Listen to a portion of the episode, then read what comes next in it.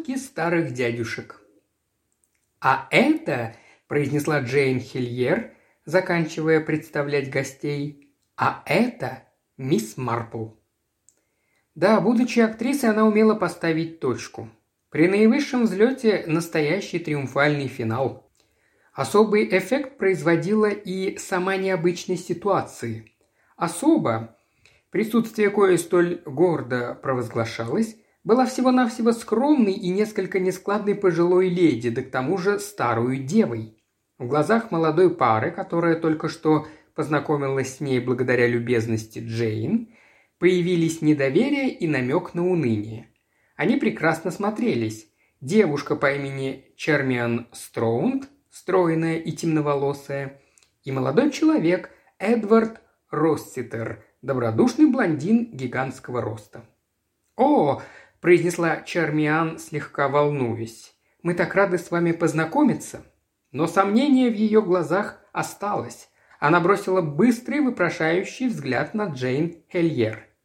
«Милочка», словно отвечая на него, возразила Джейн. «Она совершенно изумительна. Предоставьте все ей. Я обещала вам ее привести, и вот она здесь». Затем она обратилась к мисс Марпл. «Я знаю, что вы для них все устроите. Для вас это будет просто». Мисс Марпл устремила безмятежный взор ясный голубый глаз на мистера Росситера. «Не расскажете ли вы мне, — проговорила она, — о чем, собственно, идет речь?» «Джейн – наш друг», – нетерпеливо вступила Чермиан. «Мы с Эдвардом оказались в довольно затруднительном положении. Джейн сказала, что если мы придем к ней в гости, она представит нас кое-кому, кто... кто, может быть, кто смог бы». Эдвард пришел ей на помощь. Джейн рассказала, что вы несравненный сыщик, мисс Марпл. Глаза пожилой леди блеснули, однако она скромно запротестовала. «О, нет, нет, ничего подобного. Просто если живешь в деревне, как я, то знаешь о человеческой природе так много.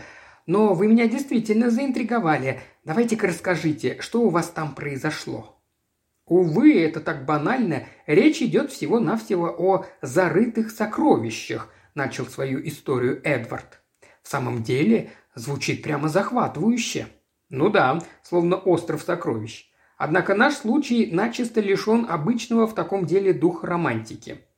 Ни значка на карте, ни черепа и перекрещенных костей, ни указаний типа четыре шага налево к северо-западу. Все крайне прозаично – Нужно выяснить, где копать. А вы уже пробовали? Мы, знаете ли, скопали уже почти целый гектар. Вся земля в поместье готова к высадке в грунт овощной рассады. Нам только осталось обсудить, что мы начнем поставлять на рынок – цукини или картофель. Однако, прервала его Чермиан, может быть, мы действительно расскажем вам обо всем по порядку? Ну, разумеется, дорогая. Тогда давайте найдем укромный уголок. Пойдем, Эдвард».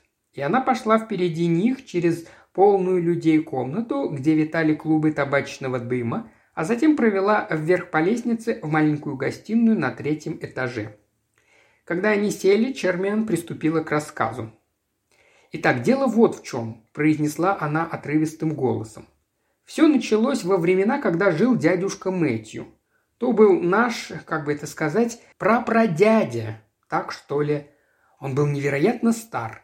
Из всех родственников у него остались только Эдвард и я. Он очень любил нас и всегда заявлял, что когда умрет, оставит деньги нам, поделив поровну. Ну хорошо, он умер в марте этого года и оставил все, что у него было. Мне и Эдварду. То, что я сейчас сказала, показалось вам, наверное, бессердечным. Я не хотела сказать, что мы обрадовались его смерти. Собственно, мы очень любили его, но он долго болел. И вообще дело в том, что пресловутое «все», оставленное им, оказалось практически ничем. Честно говоря, это оказалось для нас своего рода ударом. Правда, Эдвард? Добродушный Эдвард подтвердил. «Видите ли», — пояснил он, — «мы на эти деньги немного рассчитывали. Понимаете, когда знаешь, что в будущем тебя ожидает солидная сумма, то ты, как бы это сказать, не очень-то вкалываешь и не стараешься заработать деньги своим горбом. Я служу в армии, так что о каком-то приработке к жалованию и говорить нечего. А у самой Чермиан тоже нет ни гроша. Она работает помощником режиссера в репертуарном театре. Работа интересная, ей нравится, но совершенно не денежная. У нас были планы по части брака, но мы не тревожились о денежной стороне, потому что оба знали, что в один прекрасный день станем обеспеченными людьми. «А теперь, как видите, ими не стали», – воскликнула Чермиан. «А что хуже всего, нам потребуется, возможно, продать Анстейс, фамильное поместье, а я и Эдвард очень его любим. И Эдвард и я чувствуем, что просто не вынесем этого. Но если мы не найдем деньги дядюшки Мэтью, придется это сделать». «Но послушай, Чармиан», – вмешался Эдвард, – «мы все еще так и не подошли к самому главному». «Ну тогда говори ты». «Так вот, понимаете ли», – обратился Эдвард к мисс Марпл, – по мере того, как дядюшка Мэтью становился все дряхлее, он проявлял все больше и больше подозрительности, не доверял никому. «Очень разумно с его стороны», – заметила мисс Марпл. «Порочность человеческой природы не знает предела». «Возможно, вы и правы. Как бы там ни было, дядюшка Мэтью считал именно так. У него был друг, который потерял деньги, вложив их в банк, и еще один друг, которого разорил адвокат, скрывшийся с его деньгами, да и он сам потерял кое-что при злонамеренном банкротстве одной компании. Он дошел до того, что принялся утверждать, будто единственный здравый и безопасный способ сохранить деньги – это превратить их в наличность и закопать. «Ага», – произнесла мисс Марпл, – «начинаю понимать». Так вот, друзья спорили с ним, доказывали, что при этом он не получит доход по процентам, но он стоял на своем, говоря, что ему наплевать. Основную часть состояния, заявлял он, нужно хранить в ящике, засунутом под кровать или закопанном в саду. Таковы были его слова. А когда он умер, продолжила Чермиан, после него почти ничего не осталось ни на банковских счетах, ни в ценных бумагах, хотя он был очень богат, так что мы думаем, что он так и поступил, как собирался. Эдвард счел нужным пояснить. Мы узнали, что он продал ценные бумаги, и время от времени у него на руках оказывались большие суммы, но никто не знал, что он с ними делал. Так что кажется весьма вероятным, что он действительно притворял в жизнь свои принципы, а на самом деле покупал золото и зарывал их. Он ничего не сказал перед смертью, какие-нибудь бумаги, письмо. Нет, и это просто сводит с ума. Он лежал несколько дней без сознания, но пришел в себя перед смертью. Посмотрел на нас и ухмыльнулся, очень слабый, но все же смешок. «У вас все будет хорошо, дорогие мои голубки», Затем он прикрыл глаз, правый глаз, и подмигнул, а потом умер. Бедный дядюшка Мэтью. «Прикрыл глаз», – задумчиво проговорила мисс Марпл. «Это вам что-нибудь говорит?» – нетерпеливо спросил Эдвард. «Я бы подумал об истории с Арсеном Люпеном, когда что-то было спрятано у кого-то в стеклянном глазу, но у дядюшки Мэтью не было стеклянного глаза». Мисс Марпл покачал головой.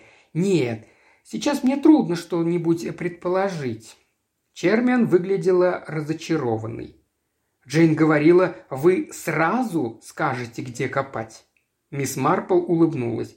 «Видите ли, я не волшебница, я не знала вашего дядю, не знаю, что он был за человек, не знаю дома и поместья». «А если бы вы все это узнали?» – спросила Чермиан. «Пожалуй, тогда найти разгадку будет совсем легко, как вы думаете?» Отозвалась мисс Марпл. «Легко!» – вскричала Чермиан. «Приезжайте сами в Анстейс и посмотрите, как это легко!» Возможно, она не ожидала, что приглашение будет воспринято всерьез, но мисс Марпл оживилась и заявила. «А и вправду, моя дорогая, как это мило с вашей стороны. Всегда мечтала поискать зарытое сокровище. Ну и, конечно, — добавила она с лучезарной, поздневикторианской улыбкой, получить при этом неплохой процент. «Теперь вы видите сами», – воскликнула Чермиан, сопровождая слова выразительным жестом. Они уже завершили большое турное вокруг поместья Анстейс, обошли огород, который избороздили траншеи, прошли по рощицам, где каждое маломальски взрослое деревце было кругом окопано, и бросили печальный взгляд на усеянную ямами поверхность когда-то ровной лужайки. Побывали они также на чердаке, где стояли словно распотрошенные грабителями старые чемоданы и сундуки. Довелось им побывать и в подвалах, где тут и там валялись плиты, которыми некогда был вымощен пол, будто вырванные неведомой силой со своих насиженных мест. Стены дома они обмерили и простучали. И каждый более или менее старый предмет обстановки, в котором имелся или мог иметься потайной ящик, был тщательно обследован. На столе в кабинете они видели груду бумаг. Здесь были все бумаги, что остались от покойного Мэтью Строуда. Ни одна не была уничтожена, у Чармиан и Эдварда уже выработалась привычка снова и снова перебирать их, внимательно перечитывая счета, приглашения и деловую корреспонденцию в надежде отыскать хоть какой-то незамеченный прежде ключ. А как вы думаете, может быть, мы все-таки что-нибудь пропустили во время поисков? Чармен посмотрела на собеседницу вопросительно и с надеждой. Мисс Марпл покачала головой. «Вы отнеслись к поискам очень добросовестно, дорогая. Пожалуй, если позволите высказать мое мнение, немножко чересчур добросовестно. Я, знаете ли, всегда считала, что во всем нужен план. Все это напомнило мне историю моей подруги, миссис Элдридж. У нее была милая крошка горничная, которая потрясающе натирала мастикой линолеум, но она не знала меры ни в чем и однажды так сильно натерла пол рядом с ванной, что когда миссис Элдридж, помывшись, встала на пробковый коврик, тот заскользил, и она упала, сильно разбилась и даже сломала ногу. Ей очень не повезло, тем более, что дверь ванной комнаты была, разумеется, заперта, и садовнику пришлось приставлять лестницу и залезть в окно. Можете представить, как это расстроило миссис Элдридж, ведь она была всегда крайне стыдлива? Эдвард нетерпеливо переминался с ноги на ногу. Мисс Марпл быстро проговорила. «Пожалуйста, простите меня, я слишком легко отклоняюсь от темы, но так часто одни вещи напоминают другие. Иногда это наводит на верную мысль. А я лишь хотела сказать, что если бы мы постарались сосредоточиться и подумали хорошенько, в каком подходящем месте. «Подумайте за нас, мисс Марпл», – сердито произнес Эдвард. «В данный момент мой мозг и мозг Чермиан зияют очаровательной пустотой». «Успокойтесь, дорогой, успокойтесь. Конечно, на вас столько свалилось. Если не возражаете, я посмотрю все это». И она указала на стол с бумагами. Разумеется, если в них нет ничего личного – не хочу, чтобы выглядело так, будто я лезу в чужие тайны. О, не беспокойтесь, но боюсь, вы ничего не найдете». Она присела к столу и принялась методично перебирать бумаги из разных связок. Каждый раз, взяв следующую, она, едва взглянув, сортировала документы на небольшие аккуратные стопки. Закончив, она какое-то время сидела неподвижно, глядя в пространство перед собой. «И что дальше, мисс Марпл?» – спросил Эдвард не совсем беззлобно. Мисс Марпл слегка вздрогнула и, казалось, очнулась. «Прошу прощения, задумалась. Спасибо. Вы обнаружили что-нибудь стоящее?» «Не то чтобы очень, но, полагаю, теперь я, наконец, поняла, что за человек был ваш дядюшка Мэтью. Он похож на моего дядю Генри. Любил незамысловатые шутки. Понятное дело, холостяк. Интересно, в чем дело? Может, раннее разочарование? Любил систему во всем, все по полочкам, все по правилам, но терпеть не мог всему этому следовать. Таковы некоторые холостяки. Стоявшая у мисс Марпл за спиной Чармиан сделала Эдварду знак, говорящий «она тронулась». К счастью, мисс Марпл продолжала говорить о покойном дяде Генри. «Обожал, знаете ли, каламбуры, а многих людей они как раз больше всего и раздражают – Знали бы вы, как может действовать на нервы простая игра слов. И, кстати, он тоже был очень подозрителен. В свое время считал, что слуги его обкрадывают. Конечно, порой случалось и это, но ведь не постоянно. Бедняга это его так угнетало. В конце концов, он стал их подозревать в том, что они покушаются на его пищу и в результате отказался есть что-нибудь, кроме вареных яиц. Говорил, что никто не отщипнет от них ни кусочка и не залезет внутрь. Милый дядя Генри, когда-то он был таким весельчаком, обожал кофе после обеда, всегда говорил, допив чашку, «здесь мало ваты», подразумевая, как вы догадываетесь, что в чашке его помещается маловато и хотелось бы выпить еще. Эдвард почувствовал, что если услышит еще что-нибудь о дяде Генри, то сойдет с ума. И, кстати, очень любил молодежь, продолжила мисс Марпл. Он был склонен слегка ее поддразнить, если вы понимаете, к чему я клоню. Обожал расставлять мешочки с конфетами там, где ребятишкам никак было их не достать. Отбросив вежливость, Чермин проговорила. «То, что вы говорите, невыносимо. «Вовсе нет, милая. Просто он был старый холостяк и, знаете ли, не привык к детям. На самом деле он был совсем не дурак. Обычно он хранил в доме уйму денег и завел для них сейф. Вечно хвастался напропалую тем, до чего он безопасный. В результате всех этих разговоров однажды ночью к нему вломились грабители и при помощи какого-то химического средства проделали в сейфе дырку. «Так ему и надо», – буркнул Эдвард. «Да там ничего ведь не оказалось», – возразила мисс Марпл. «Понимаете, на самом деле он хранил деньги совсем в другом месте, а если хотите знать где, то это было в библиотеке за многотомным собранием проповедей. Говорил, что никто на земле не возьмет с полки такую книгу. «Послушайте», – с волнением перебил ее Эдвард, – «а ведь это мысль. Как насчет библиотеки?» Но Чармиан лишь презрительно покачала головой. «Думаешь, это не пришло мне в голову? В прошлый вторник я пересмотрела все книги, пока ты был в Портсмуте. Брала, перетряхивала. Нигде ничего». Эдвард вздохнул. Затем поднялся со стула и попробовал потактичнее избавиться от неоправдавшей доверия гости.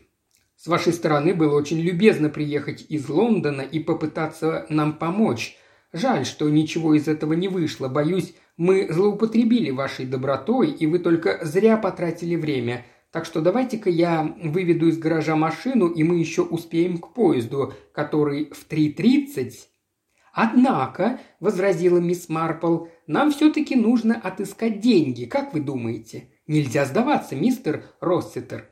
Если не получилось с первого раза, надо попробовать еще и еще. Вы хотите сказать, что собираетесь? Хотите попробовать еще раз? Честно говоря, ответила мисс Марпл, я еще и не начинала. Сперва поймайте зайца, а уж затем, как писала в своей поваренной книге миссис Виттон.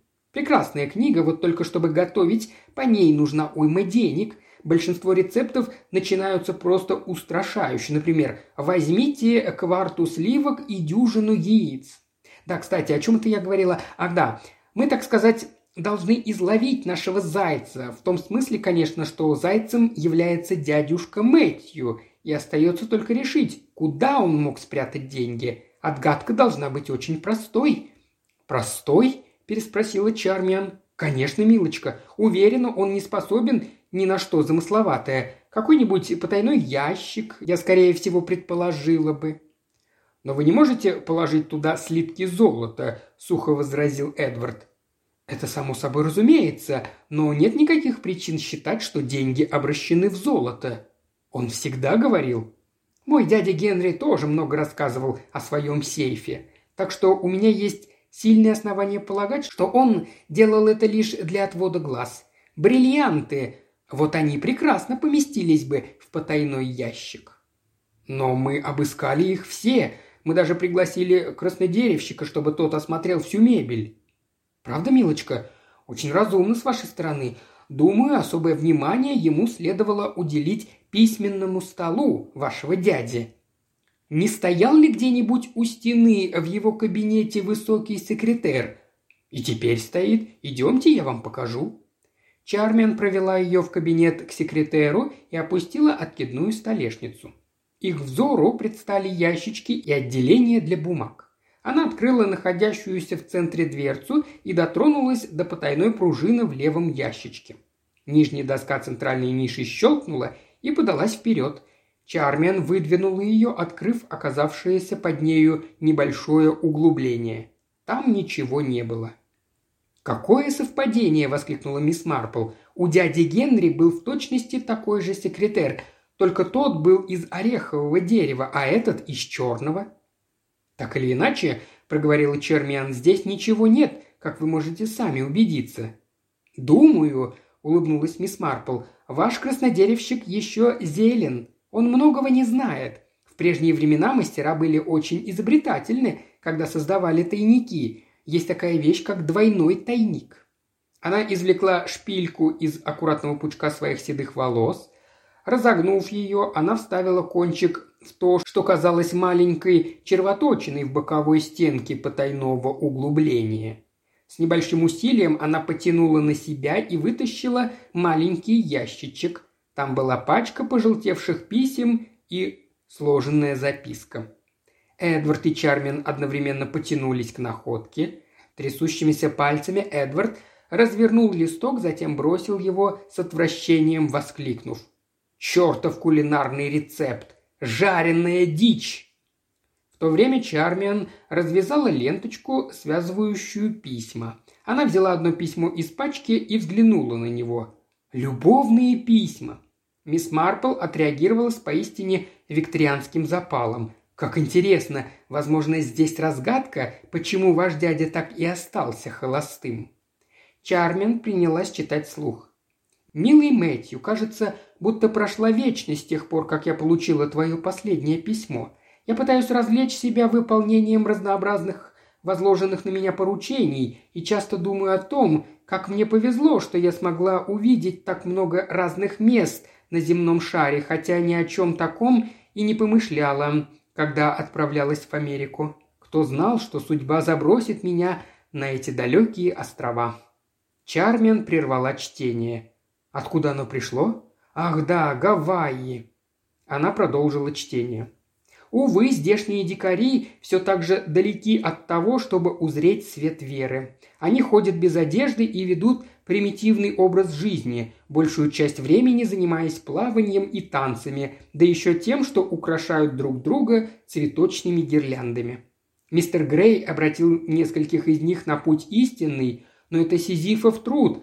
А потом он и миссис Грей очень расстраиваются. Я стараюсь делать все, чтобы подбодрить и воодушевить его, но и я часто бываю грустна по причине, о которой ты можешь догадываться, мой дорогой Мэтью. Увы, разлука – суровое испытание для любящих сердец. Твое последнее письмо, где ты опять признаешься в любви и клянешься в верности, сильно подбодрило меня – Мое верное и преданное сердце всегда будет принадлежать тебе, дорогой Мэтью, и я остаюсь любящей тебя. Бетти Мартин. По скриптум.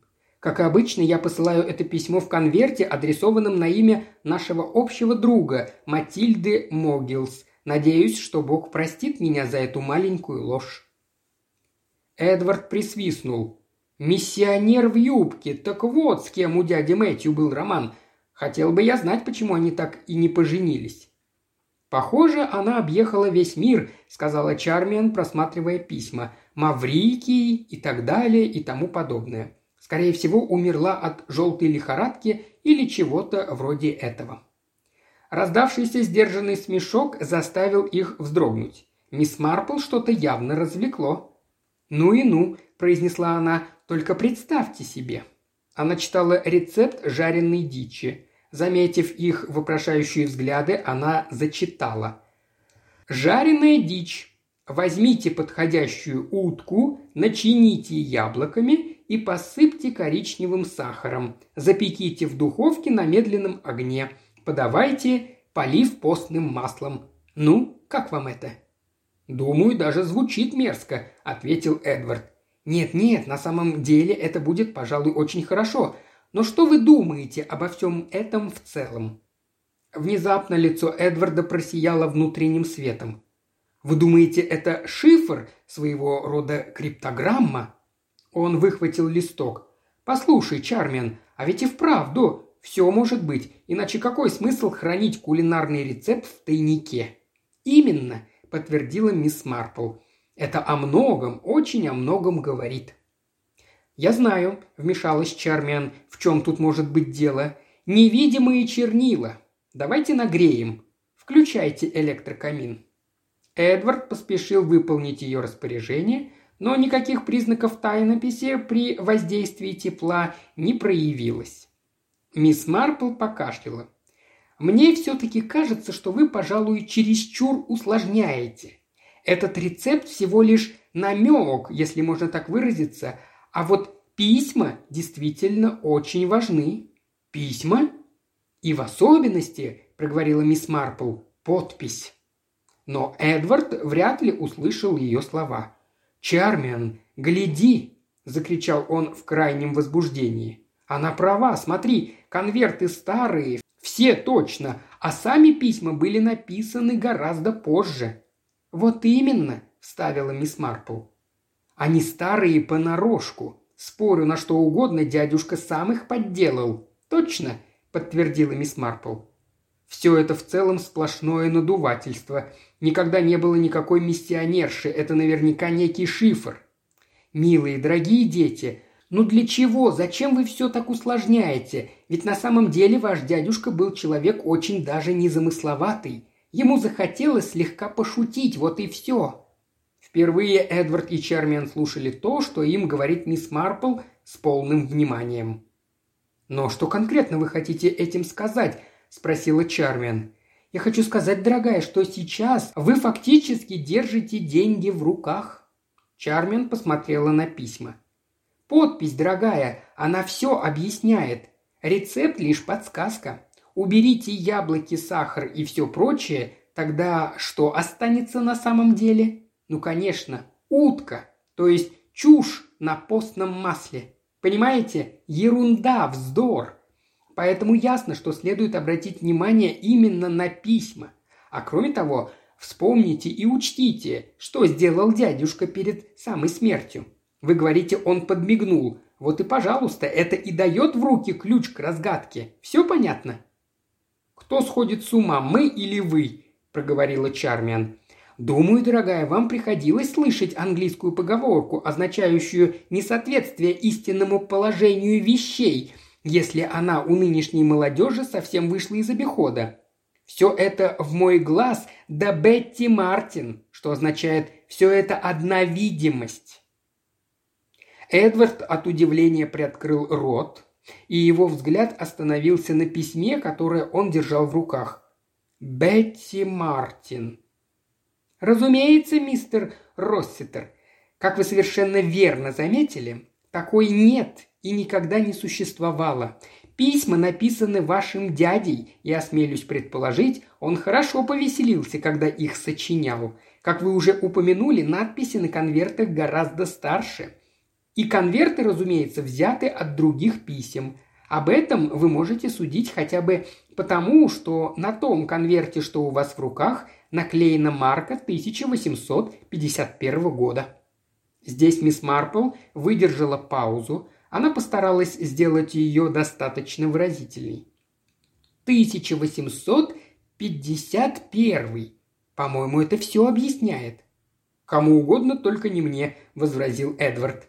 «И неудивительно», – проговорила мисс Марпл. «Признаюсь, я бы тоже не поняла. Слава богу, меня в свое время просветил мой внучатый племянник Лайонел. Прелестный парнишка и страстный собиратель марок, знает о них все. Он-то и рассказал мне о редких и дорогих марках и о том, что на аукционе появилась удивительная находка. Я хорошо запомнила, как он упоминал одну марку, голубую двухцентовую, 1851 года. Кажется, она стоила что-то порядка 25 тысяч долларов. Вообразите. Полагаю, другие марки должны быть такими же редкими и дорогими. Не сомневаюсь, ваш дядюшка купил их через агентов и тщательно замел следы, как пишут в детективных рассказах.